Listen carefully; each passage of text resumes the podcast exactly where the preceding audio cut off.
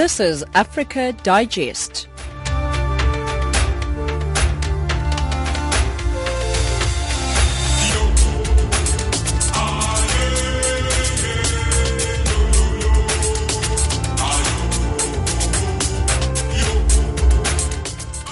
A very good evening and welcome to Africa Digest. You're listening to Channel Africa, the voice of the African Renaissance, coming to you from Johannesburg in South Africa. We are on frequency 9625 kHz on the 31 meter band to Southern Africa. My name is Spumela Lezondi and I'm with Amanda Machaka, Sani Matibula and Fayeleli Mwadi. Your top stories: CPJ says press freedom is alarmingly suppressed in the run-up to elections this weekend in Nigeria.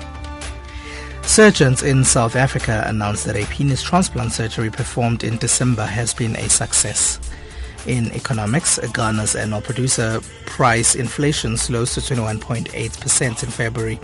And in sports, Bafana Bafana coach selects a strong starting lineup against Swaziland. Let's start with your news from Amanda.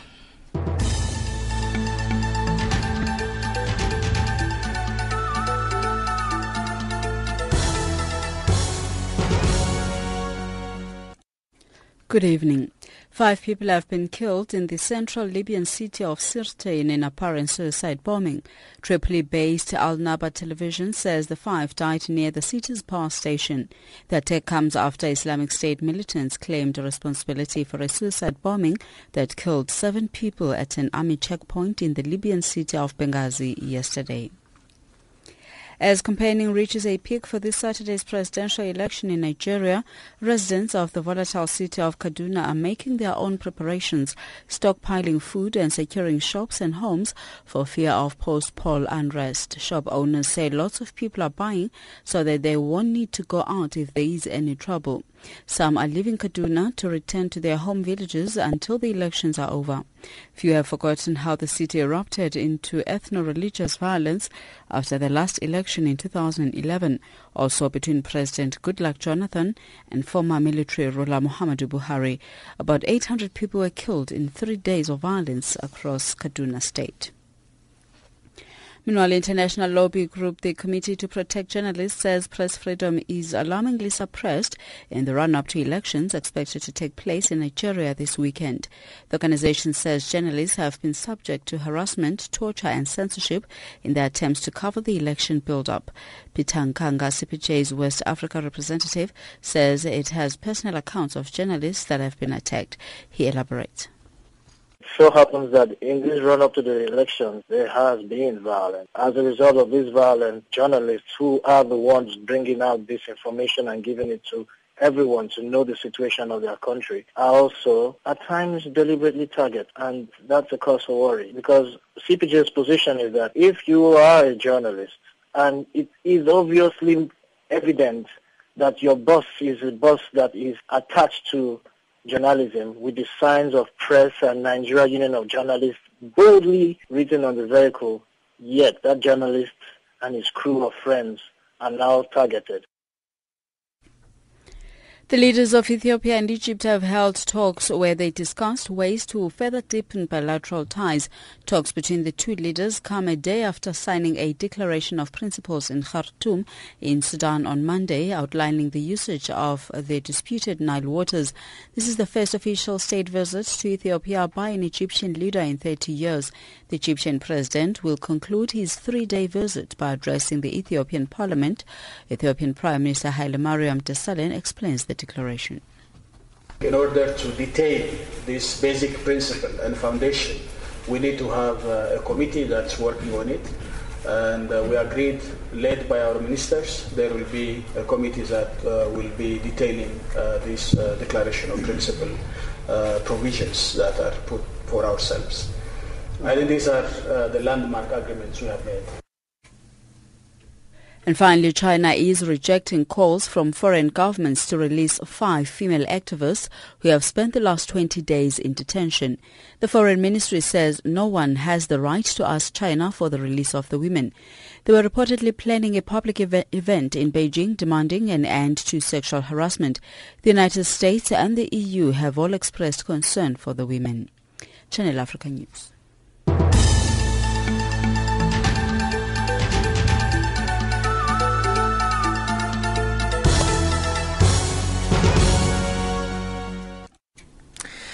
International lobby group, the Committee to Protect Journalists, or CPJ, says press freedom is alarmingly suppressed in the run-up to elections expected to take place in Nigeria this weekend. The organization says journalists have been subjected to harassment, torture and censorship in their attempt to cover the election build-up. Peter Nkanga, CPJ West Africa's representative, says it has personal accounts of journalists that have been attacked. He elaborates. So happens that in this run-up to the elections, there has been violence. As a result of this violence, journalists who are the ones bringing out this information and giving it to everyone to know the situation of their country are also at times deliberately targeted, and that's a cause for worry, because CPJ's position is that if you are a journalist and it is obviously evident that your boss is a boss that is attached to journalism with the signs of press and Nigeria Union of Journalists boldly written on the vehicle, yet that journalist and his crew of friends are now targeted because they are journalists. It is the risk. Mr. Nkanga, if you could just please give us an idea of the kind of atrocities that have been playing themselves out on the ground. You, in your blog, made an example of several journalists having been beaten while covering rallies. Also, you made an example of a bus that was bombed and 5 journalists there suffered cuts and bruises. Can you give us more examples of these kind of incidents? There are incidents that have happened, like the one you mentioned or the one I wrote about, the bus. The rally of a presidential candidate, who is the incumbent president, Goodluck Jonathan, his convoy had just left a rally in Gombe State, northeast Nigeria, and at the point of leaving, about less than 5 minutes afterwards, bomb blast. And in the course of that bomb blast, people who was pandemonium, people were trying to make sense of what's going on. And the journalists who had gone there to cover the rally were just going back to their various newsrooms in the official vehicle of the press union there. When on their route, they met youth who had barricaded and put around top structures so that you can pass freely along the road, started pelting them with huge rocks, huge stones, in the process damaging their vehicle and injuring others. And the journalists were saying, we are journalists. It was not scared. And, in rallies across, you hear of journalists being harassed or obstructed from taking part in the covering of a particular event. And what's worrisome is that because the media is also attached a lot of times to politicians, so an opposition can see a journalist from an opposition-supported media, and he just becomes a target by virtue of that. Now, Mr. Nkanga, the attacks as well as these bombings have led, according to reports that are going around in Nigeria, the Nigerian Union of Journalists to threaten to boycott coverage in Rivers State. And they've also held a peaceful protest that is on March the 9th, calling on authorities to ensure the safety of journalists. Has there been a response from government about this? Well, that's one of the things I tried to highlight in the piece I wrote, that it is a normal thing for police authorities to come forward and assure you that they will get to the root of an issue, arrest the perpetrators, and make sure justice is seen and heard. These are just assurances that at best are failed assurances. So they have come forward to say this in as many cases that have made media attention. They come forward and say we'll launch an investigation. The question should be asked now is, how many of these investigations that have been promised since as far back as even 1986, when very respected Dele Giwa was assassinated in Letterbomb, till date? You can have panels of inquiries and investigation committees into issues, but yet nothing concrete in terms of practical solutions. What is your personal take on this situation? How do you see things panning out in between now and March the 28th, when the citizens will be heading to the polls? I will tell you how I see it now. The report that has just reached me that 2 hours journalists have been restricted in northeast Nigeria. The military has restricted 2 journalists working for Al Jazeera Television have been found loitering around where areas military operations are ongoing in the northeast, have been restricted in a degree. If this can happen, Reuters correspondent was brought in for questioning on allegations of being a spy, according to media reports. That was recently also Reuters. And then you have this Al Jazeera, and you've had cases of the military being arbitrary, and nothing as sanctions comes really upon them. Those are the run-ups to the elections. It's your guess as good as mine. If what the local press has been clamoring about for years is not happening to international press, I think it's going to be very, very interesting to watch what happens. Peter Nkanga is West Africa representative of the Committee to Protect Journalists. He was on the line with Selina Ndobong. He's in Abuja, in Nigeria. Cameroon is educating all of its Muslim clerics to reject extremism and to beware of the dangers of Sharia law. Among guest speakers in conferences in the country that also stress interreligious tolerance is the Democratic Republic of Congo's Honorary Vice President, Azarias Ruberwa, whose country is still recovering from a conflict that claimed 5 million lives. Cameroon has been threatened for several years now by the Nigerian terrorist group Boko Haram, which has declared its allegiance to the Islamic State. Channel Africa's Moki Kinzeka.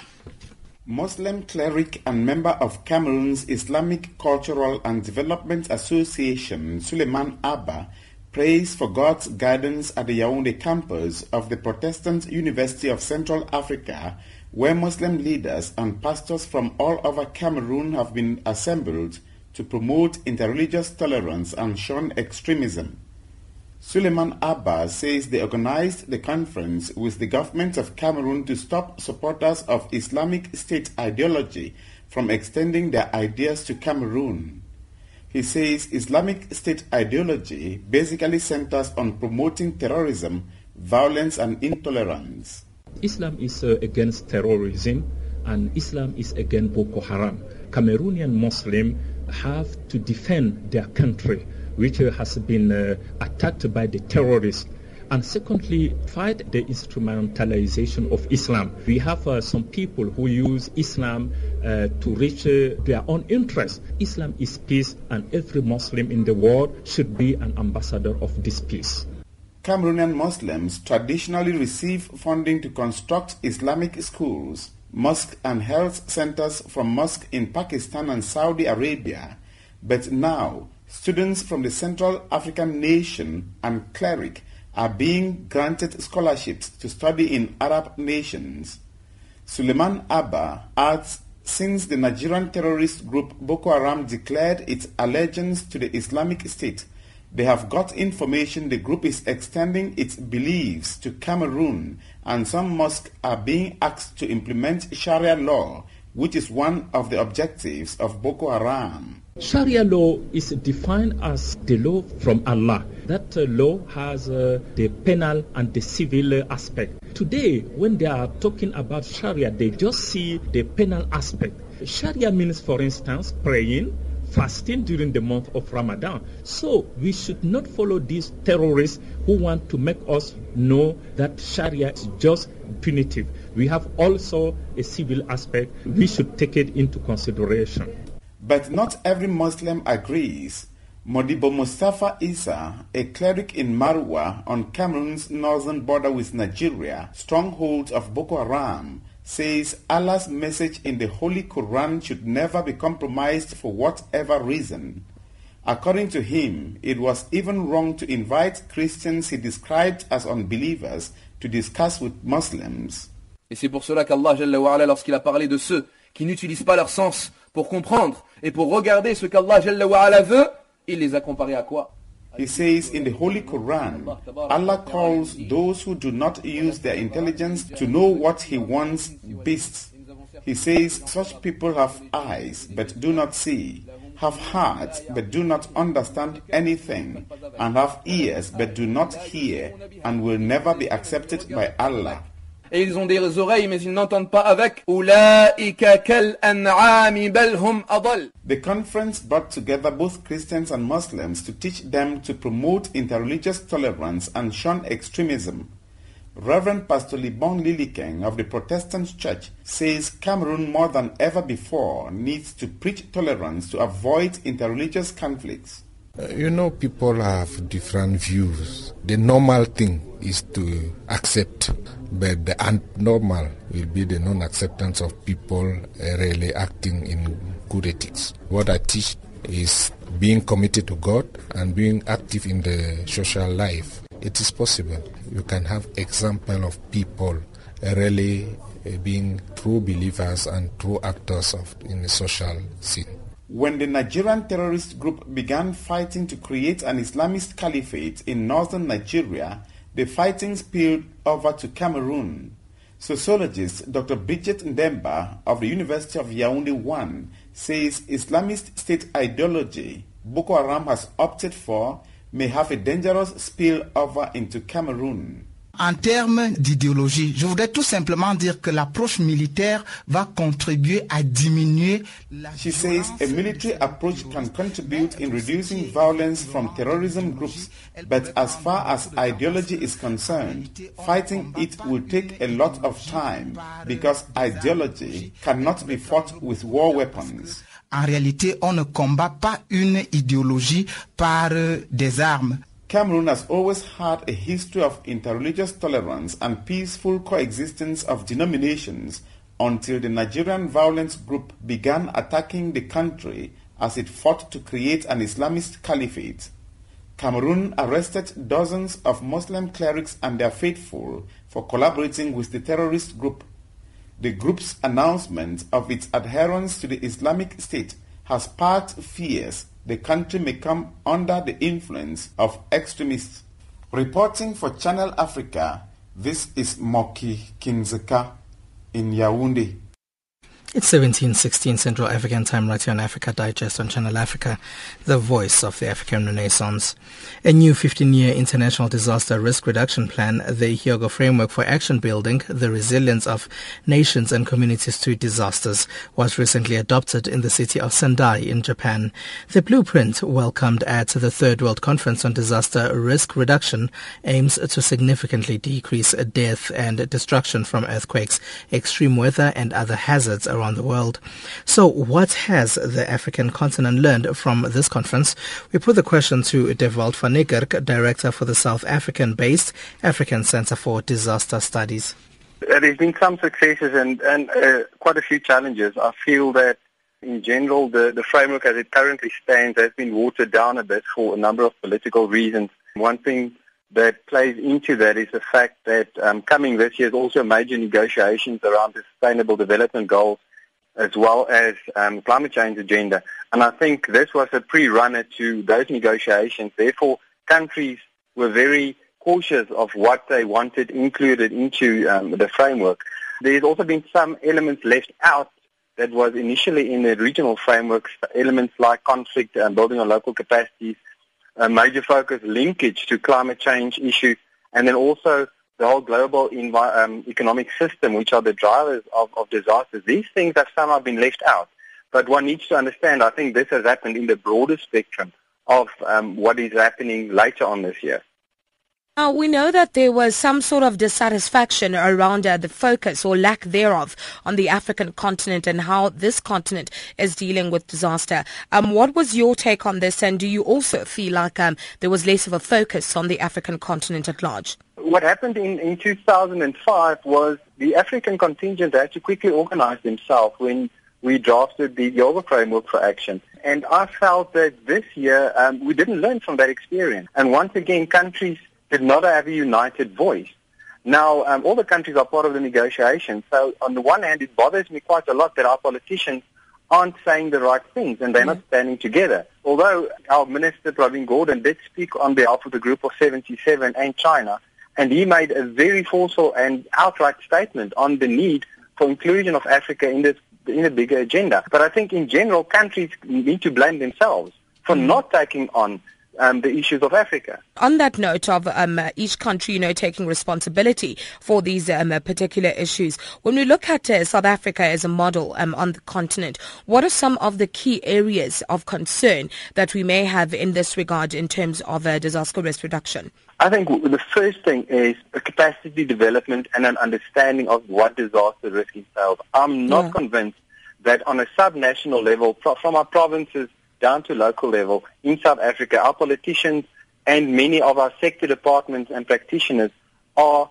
familiar with what is meant by disaster risk reduction. What we need to understand is our solution to disaster risk is a developmental solution. We need to develop better and we need to make intelligent, evidence-based decisions on our development. And where this is not occurring, we are actually fueling disaster risk. We are creating more vulnerabilities.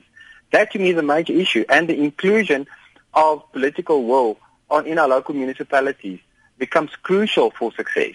Now, when you speak about political will, there's a lot of issues, not just the disaster risk reduction, but a lot of issues that, actually bank on this kind of political will. Do you think that we are moving towards a place where we can actually see the enough political will needed to actually be able to tackle these issues head on?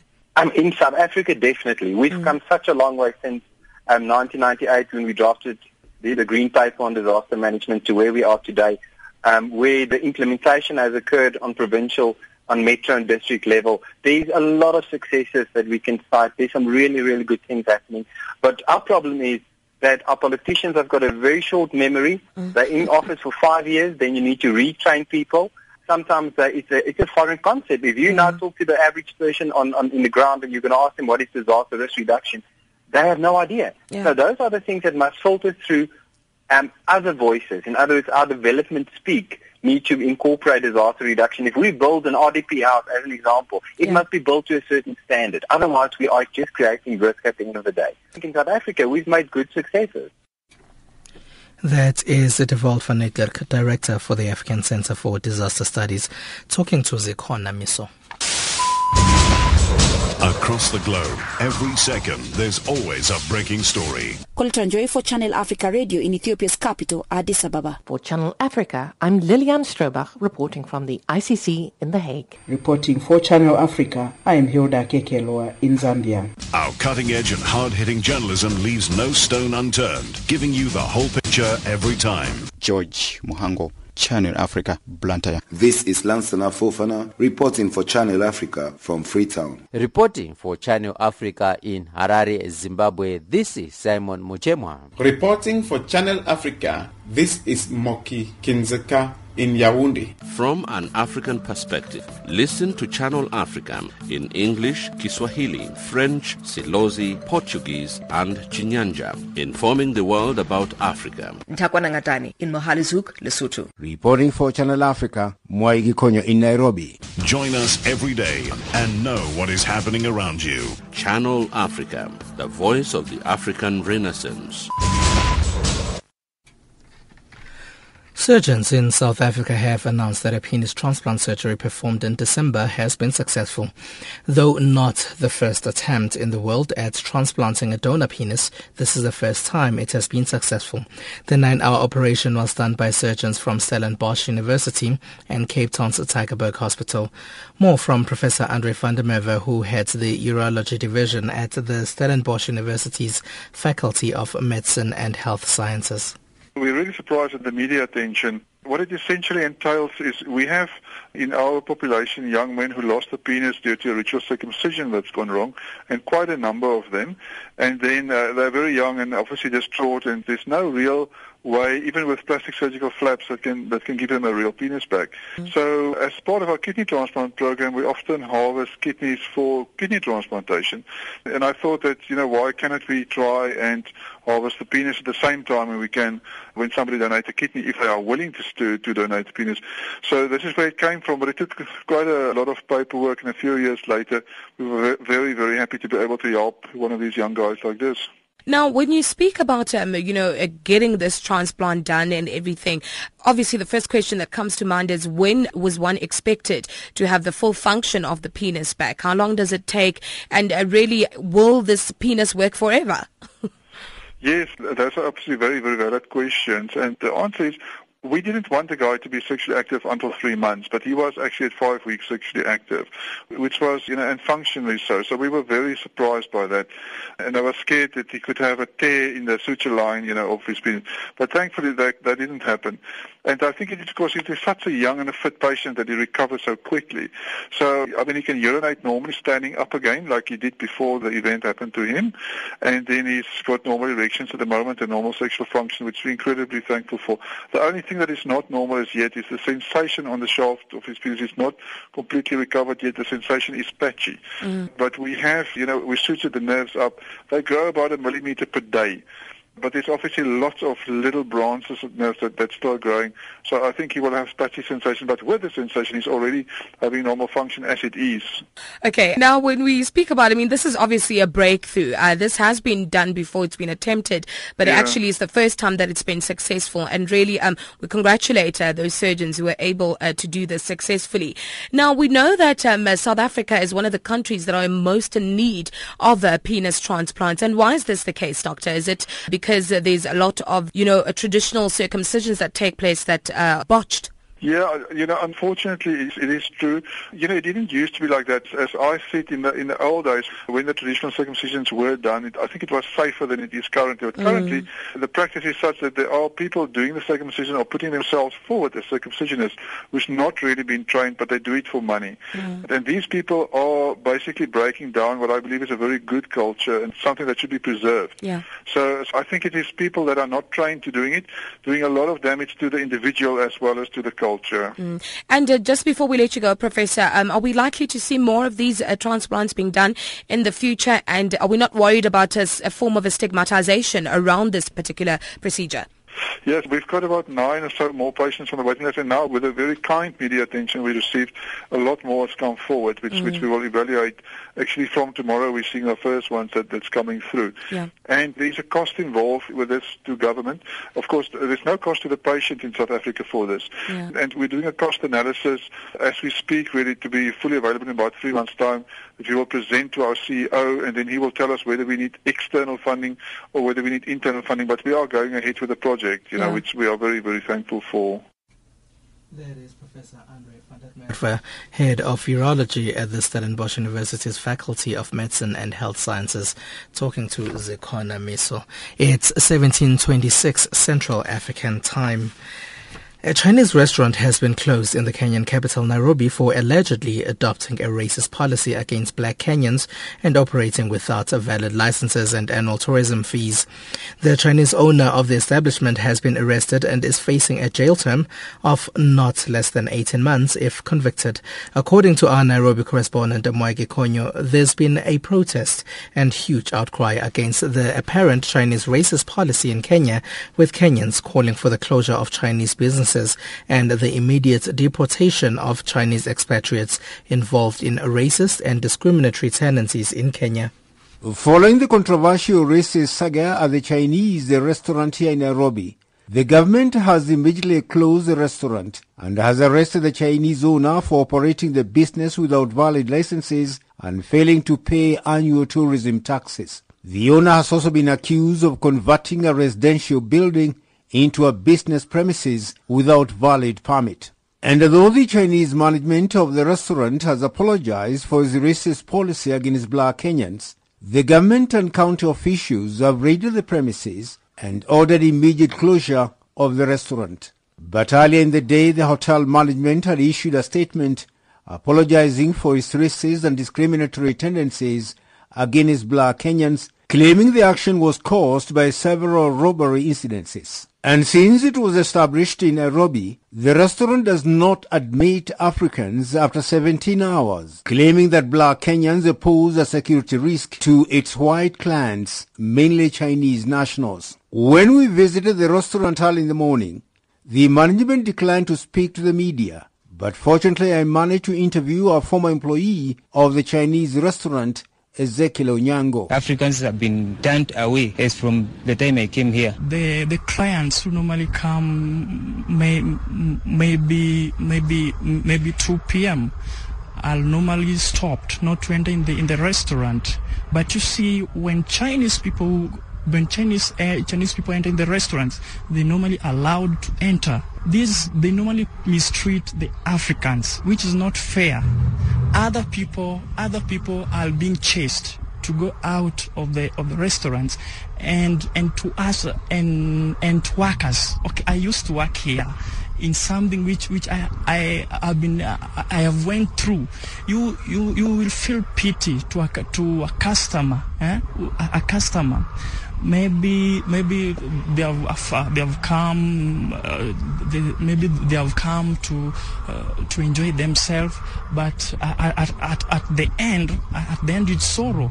So these people should change. Actually, they should change. And the management of the Chinese restaurant is not only accused of racist discrimination against black Kenyans, but it's also accused of exploiting its African employees. I've been working here for 4 years, you see, and my NSSF and NHIF, they've been deducting it monthly, but it does not reflect in my account. And according to Nairobi lawyer Cyrus Inda, the restaurant should be closed immediately for violating the constitution. Our constitution is very clear. We have Article 10 on the national values, on human dignity. Secondly, we have Article 20 that binds all people, including private entities, to respect and uphold and promote human rights. Secondly, we have Article 27 on non-discrimination. The state, which is obliged to uphold the rights of all people, should at the minimum cancel the license of these people, if it is true, because if they don't, they'll be acquiescing themselves with this discrimination. And following the apparent racist policy of the Chinese restaurant here in Nairobi,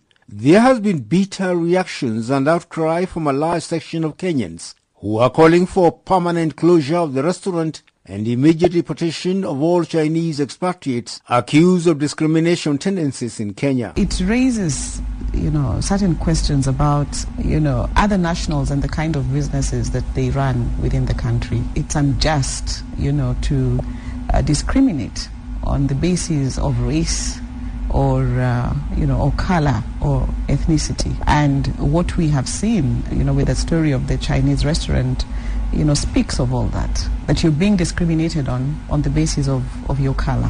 That Africans cannot be trusted. It's insecurity. And I think at some point they even said, we don't know whether they are terrorists, Al-Shabaab, and they go back to an experience where they had, we don't know how true that is, that, they actually had Africans and they were robbed.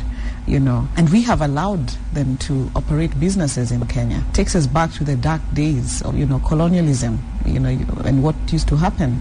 It reminds me of South Africa in apartheid, of restaurants or places that could not be frequented, by Africans. I think it is, completely unjust for, that kind of discrimination to be happening in this day and age. Currently, Kenya has a large number of Chinese businesses, manual laborers and experts in the building infrastructure. They are involved in the construction of the new East African and the Great Lakes Railway line from Mombasa to Kigali, Rwanda. Reporting for Channel Africa, Mwai Gikonyo in Nairobi.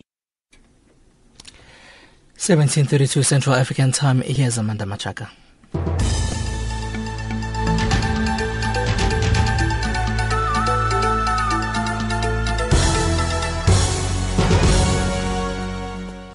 Thank you, Spumela. Good evening.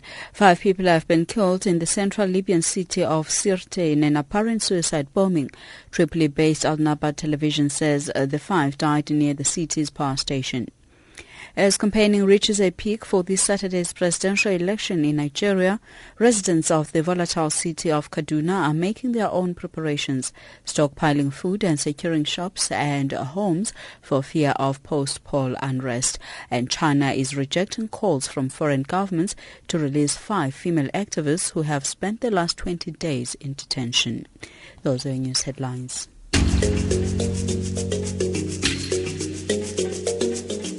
This is Channel Africa, South Africa's only official international public radio station on shortwave, internet and satellite.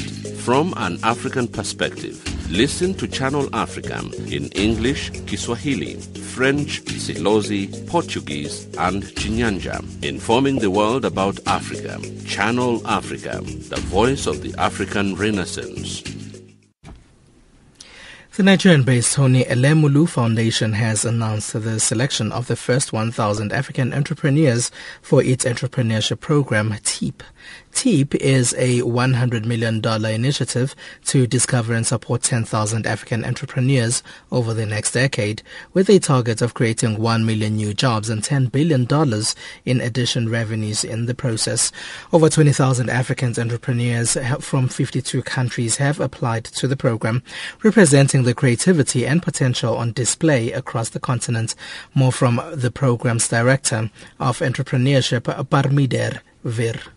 In terms of the program itself, to just very quickly summarize, it is a $100 million investment by Mr. Tony Elumelu through his philanthropic arm called the Tony Elumelu Foundation. He himself is an entrepreneur, a very successful entrepreneur, a businessman, a philanthropist, and an investor. With wealth comes responsibility, and he's choosing to exercise that responsibility or the management of his wealth and responsibility through supporting and growing African entrepreneurs.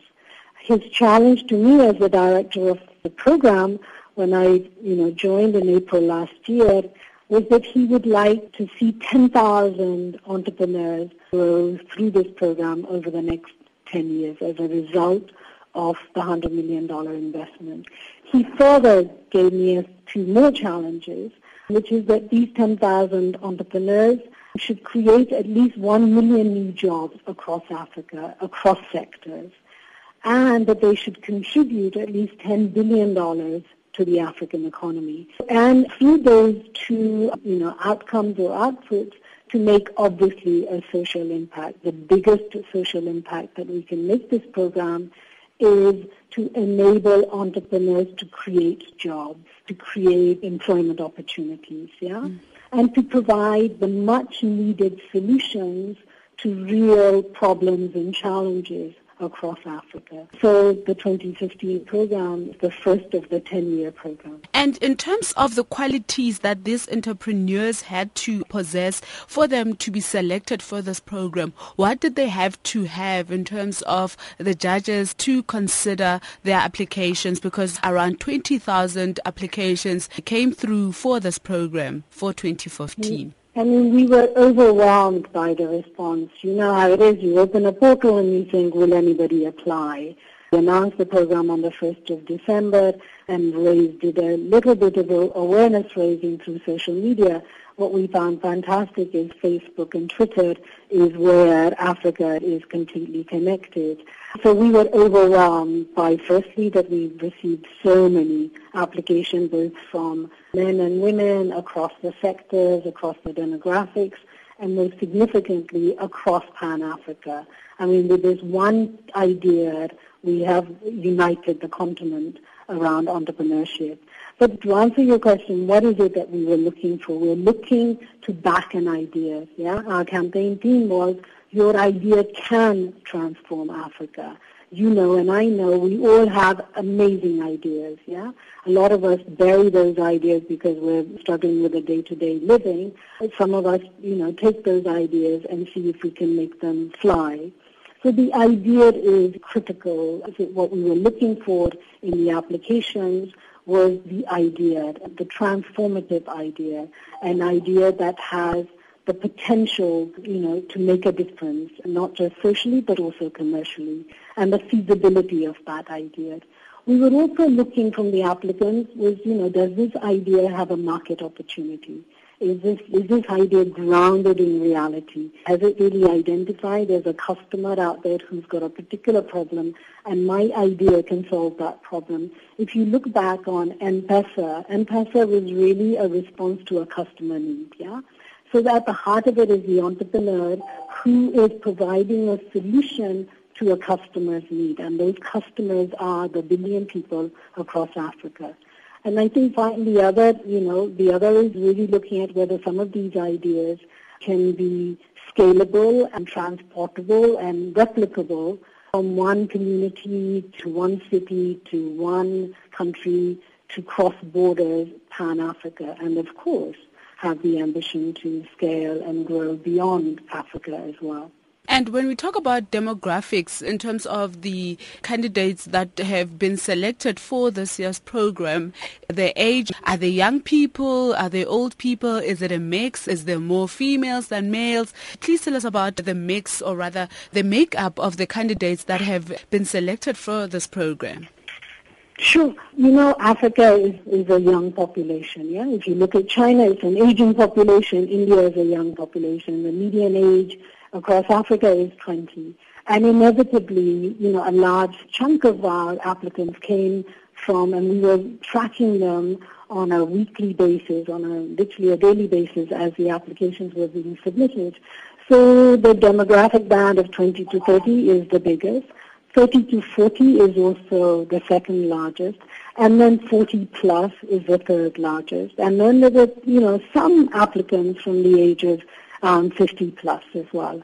So the largest is in terms of the numbers came from and it is really young Africa that is speaking through young Africans with amazing ideas, and who are rooted and grounded in the African reality, who are responding to the challenge that Mr. Tony Elumelu threw up, that your idea can transform Africa. Mm-hmm. In terms of gender, we were really conscious and we tracked the number of women applications that we were receiving from women. And there was a moment in our campaign from the 1st of January to the 1st of March when we closed the portal, when we saw that women were not coming to the portal and submitting applications. So we developed targeted marketing campaign to really speak to those women. We took out ads. We really, looked at creative ways of engaging women and saying to them, this program is also for you. There is Barmindara Veer, Director of Entrepreneurship for the Tony Elumelu Entrepreneurship Program, on the line from Lagos in Nigeria. She was talking to Channel Africa's Tudo Ngobeni. In this week's look at health issues, we focus on ways to prevent and manage TB, a deadly disease which remains one of the world's top health challenges. There's been tremendous progress in recent years, and the world is on track to meet the Millennium Development Goal of reversing the spread of TB. However, experts say this is not enough. The World Health Organization estimates that in 2013, about 9 million people fell ill with TB, while 1.5 million others died. As the international community yesterday marked World TB Day, WHO called for renewed commitments and action in the global fight against the epidemic. Joan Matebula. Over 95% of TB deaths occur in low and middle-income countries. Drug-resistant tuberculosis, DRTB, is becoming a serious public health concern worldwide.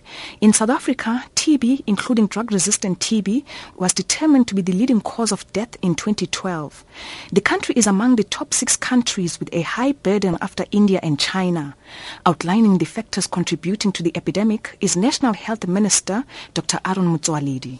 Well, TB is very high because of gold mines, because South Africa was a prime gold mining area in Africa. And the silica dust in the mine made people vulnerable to TB. But also the advent of HIV and AIDS. HIV and AIDS make people also very vulnerable. If you are HIV positive, your chances of getting TB increases 3 times. If you have got silicosis from silica dust, your chances increases 6 times. If you have got both TB and HIV and AIDS at the same time, your chance of getting TB increases 18 times. But we also know that people who are diabetic are 5 times more likely to get TB than when they were not. And you are aware that non-communicable diseases like high blood pressure and diabetes are also on the rise in the country. So when you take all those factors together, they produce this big pandemic that you are faced with. While the number of TB patients initiated on treatment under the National TB Program appears to be decreasing over the last 4 years,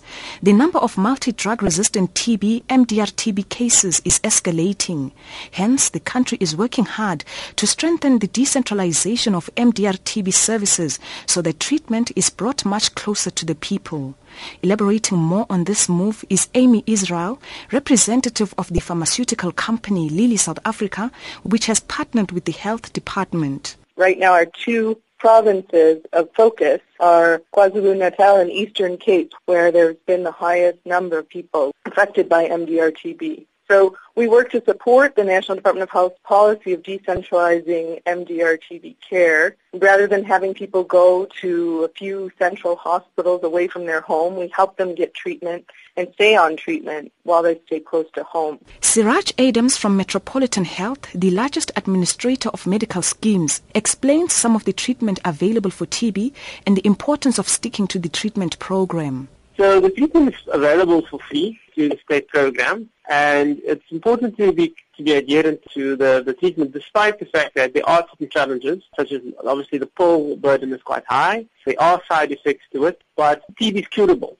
It's one of those diseases where if you complete the treatment, you'll be completely cured of TB. The important part is finishing the course and remaining compliant, because if you don't finish the course, you stop it when you feel better, or you stop it because of side effects, and you don't even discuss this with your healthcare worker, you're under risk of developing resistance. And once you develop resistance, the TB treatment becomes even more tedious in terms of full burden, side effects, and it's a lot longer. So you go from a course of, say, 6 to 8 months in normal TB that's still sensitive to resistant TB treatment that's between 2 years to 4 years, depending on the severity of the resistance. Adams elaborates more on the BCG vaccine available in South Africa to be administered to newborn babies, one of the most vulnerable groups to TB. So the vaccine is part of the government's immunization schedule, and it does provide protection. However, it's not lifelong protection. So there is a recommendation to look at developing a new vaccine that offers lifelong vaccination protection. So at the moment, obviously, it protects children, which are high-risk patients. They are at risk if their parents are infected. So what we generally find is that, if the parents are infected with TB, their children are at high risk of becoming infected with a transmitted disease as well. Obviously, the immune system is still trying to build up. They've just received the vaccine, but obviously, depending on the type of TB the parent has, the children are also generally susceptible to acquiring it, especially if there's a lot of people living in one small household. Then overcrowding can also contribute towards children or patients with immune-compromised systems to be infected as well. The right knowledge on symptoms to look out for can help people get early diagnosis and get treatment, as Adams explains. So the main symptoms are night sweats associated with prolonged cough more than 2 weeks, weight loss, and if it's really severe, then there would be blood in the sputum as well when you cough up. So it's important to treat it early, because early detection and early treatment result in better outcomes. I think it also prevents it from being spread. So the sooner you start treatment, the less contagious you are to your contacts and your family around you, colleagues at work. So it's important that the sooner you start treatment, the sooner your infection rate drops as well.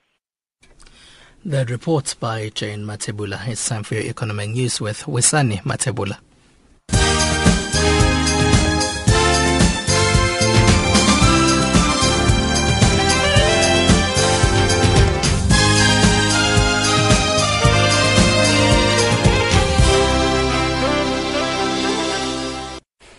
Thanks, Pumelele. South African President Jacob Zuma has urged aspirant black industrialists to show vigour and determination in their pursuit to change the demographics of the ownership of the country's economy. Zuma was speaking at the inaugural Black Industrialist Indaba, currently underway in Midrand, north of Johannesburg. The Trade and Industry Department launched the Black Industrialists Initiative in August last year. President Zuma says the two-day gathering should not be reduced to a mere talk shop. Future generations must refer back to this Indaba when they talk about scores of factories and manufacturing plants that are owned by black entrepreneurs. Meanwhile, South African Deputy President Cyril Ramaphosa says senior Eskom managers have been deployed from the power utilities headquarters in Johannesburg to its various power stations. He's told the National Council of Provinces that they want the manager to gain practical experience in dealing with the problems the company is facing. Ramaphosa says this is an indication of the seriousness in which our government regards the energy generation crisis in the country. Even if you have to go and sleep at the door of the power station, I want you to do that, because we want energy provision in our country to be resolved. And the fact that they've been deployed to the power stations should be demonstration of the seriousness with which we are taking this task.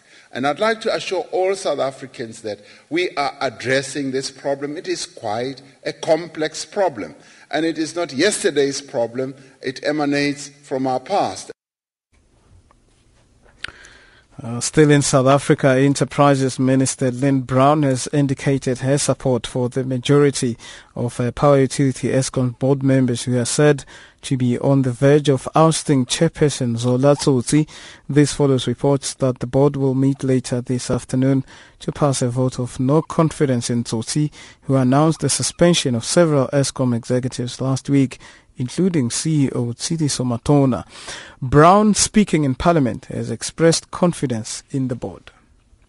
If on a board of 30, 12 work together and one doesn't, don't you go with the majority?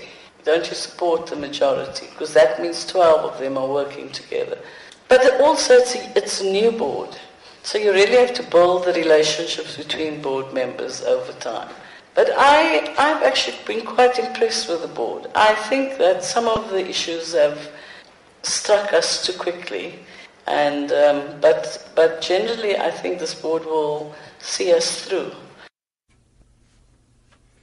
Ghana's annual producer price inflation slowed to 21.8% in February from a revised 23.6% year-on-year the month before, driven by declining prices of gold and refined petroleum. The figure, which is high compared to the average inflation in the region, is an indication of fiscal challenges facing the West African country. Ghana has reached an agreement with the International Monetary Fund for a $940 million aid package to stabilize an economy dogged by deficits and widening debts. And Kenya's ARM Cement posted a pre-tax profit of $22 million for 2014, inching up 1% from the previous year. The cement maker, which also has operations in Tanzania, said its revenue for the period edged down 3%, mainly because there was no additional capacity expansion during the period. In a statement, the firm predicted that this year will be better, with growth in turnover and in profit. Staying in Kenya, the main share index broke a three-day losing streak to close higher, while the shilling was steady.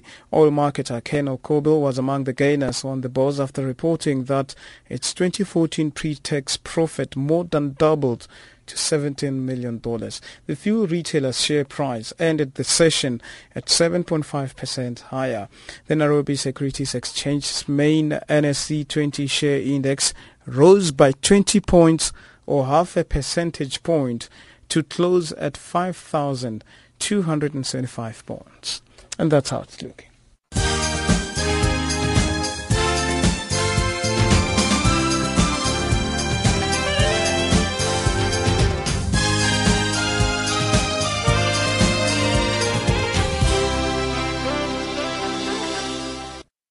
And Fayeleli Mwadi is in studio with your sports news.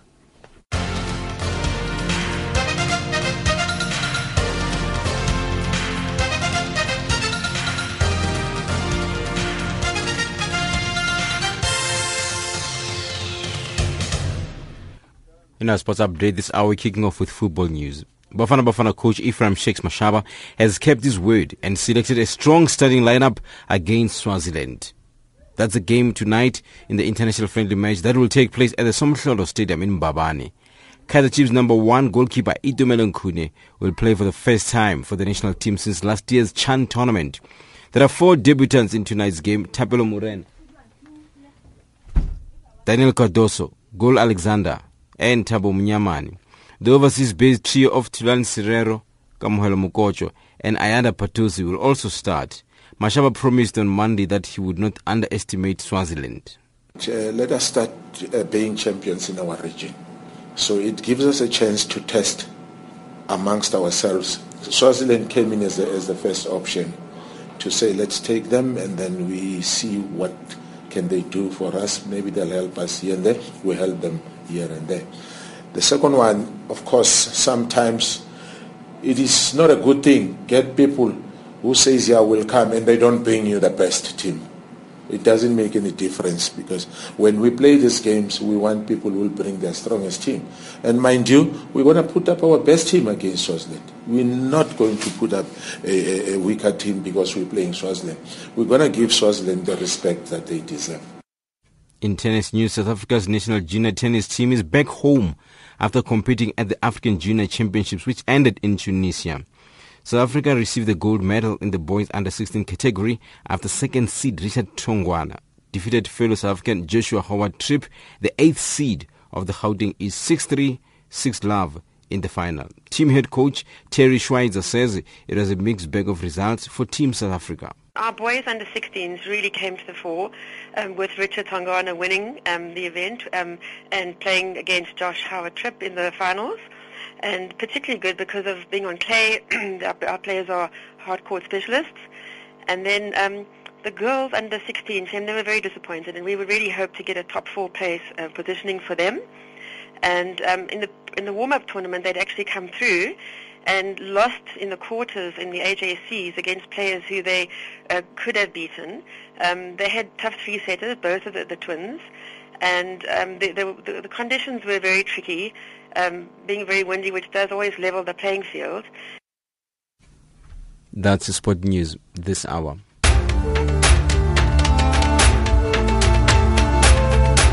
This is Africa Digest.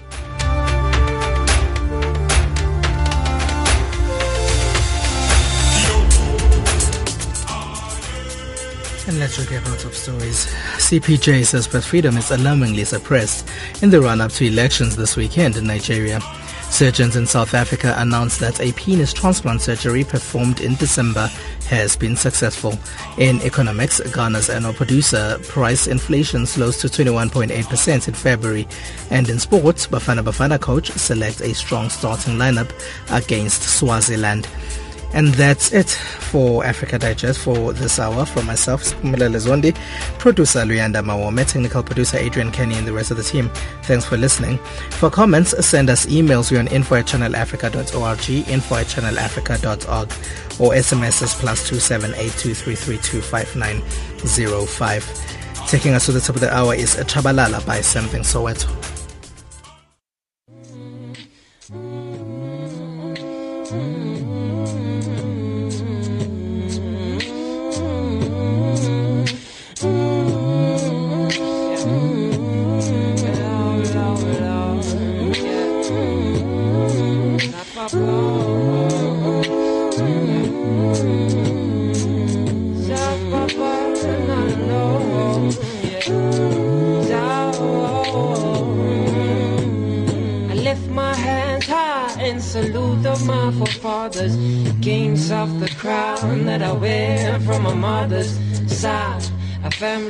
From songs passed down to children that have grown to be elders of my pride.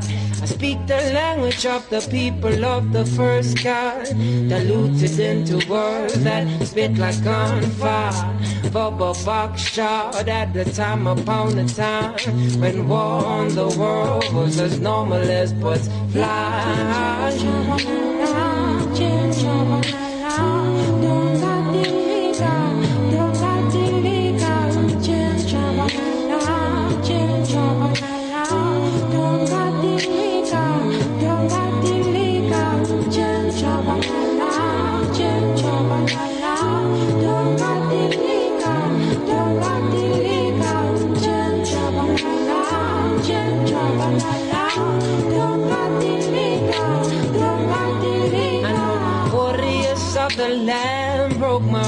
Heart when they denied me right to be part of them from the start. A long way from Pondoland, I share my only thoughts that linger in my mind, so I'm not colorblind when I teach color tribes. There is only black or white installed in their minds, faster than emergency flies. Come right past left and sharp past dead. You might catch your feet, tap to tap into my breath. Oh, no, my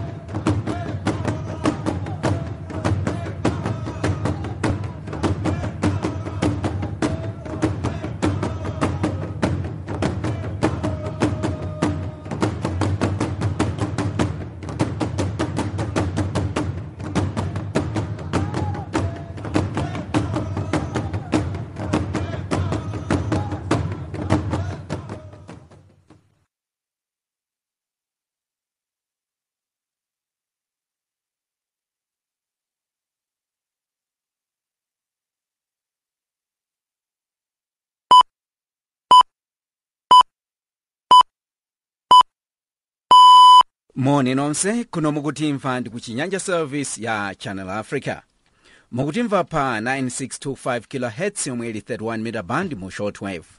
Mungatimvenso pa www.channelafrica.co.za. Ndipo tukulutsira munzinda wa Johannesburg, South Africa. Tieni tikeleli modzi. Zochitika mu Africa.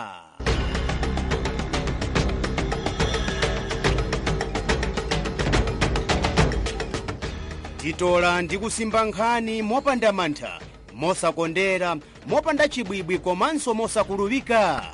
Ndife makutu ndi maso wa Africa.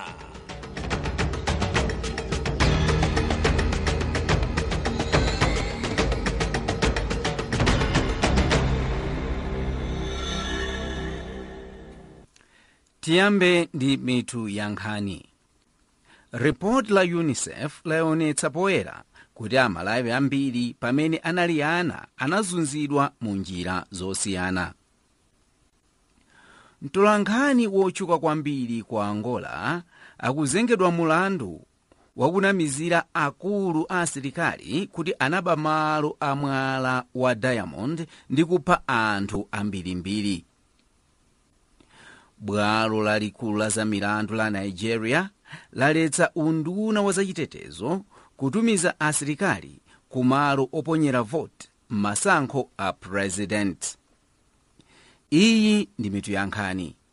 Tsopano nkhani mwatsalantsarane ndi Daniel Banda.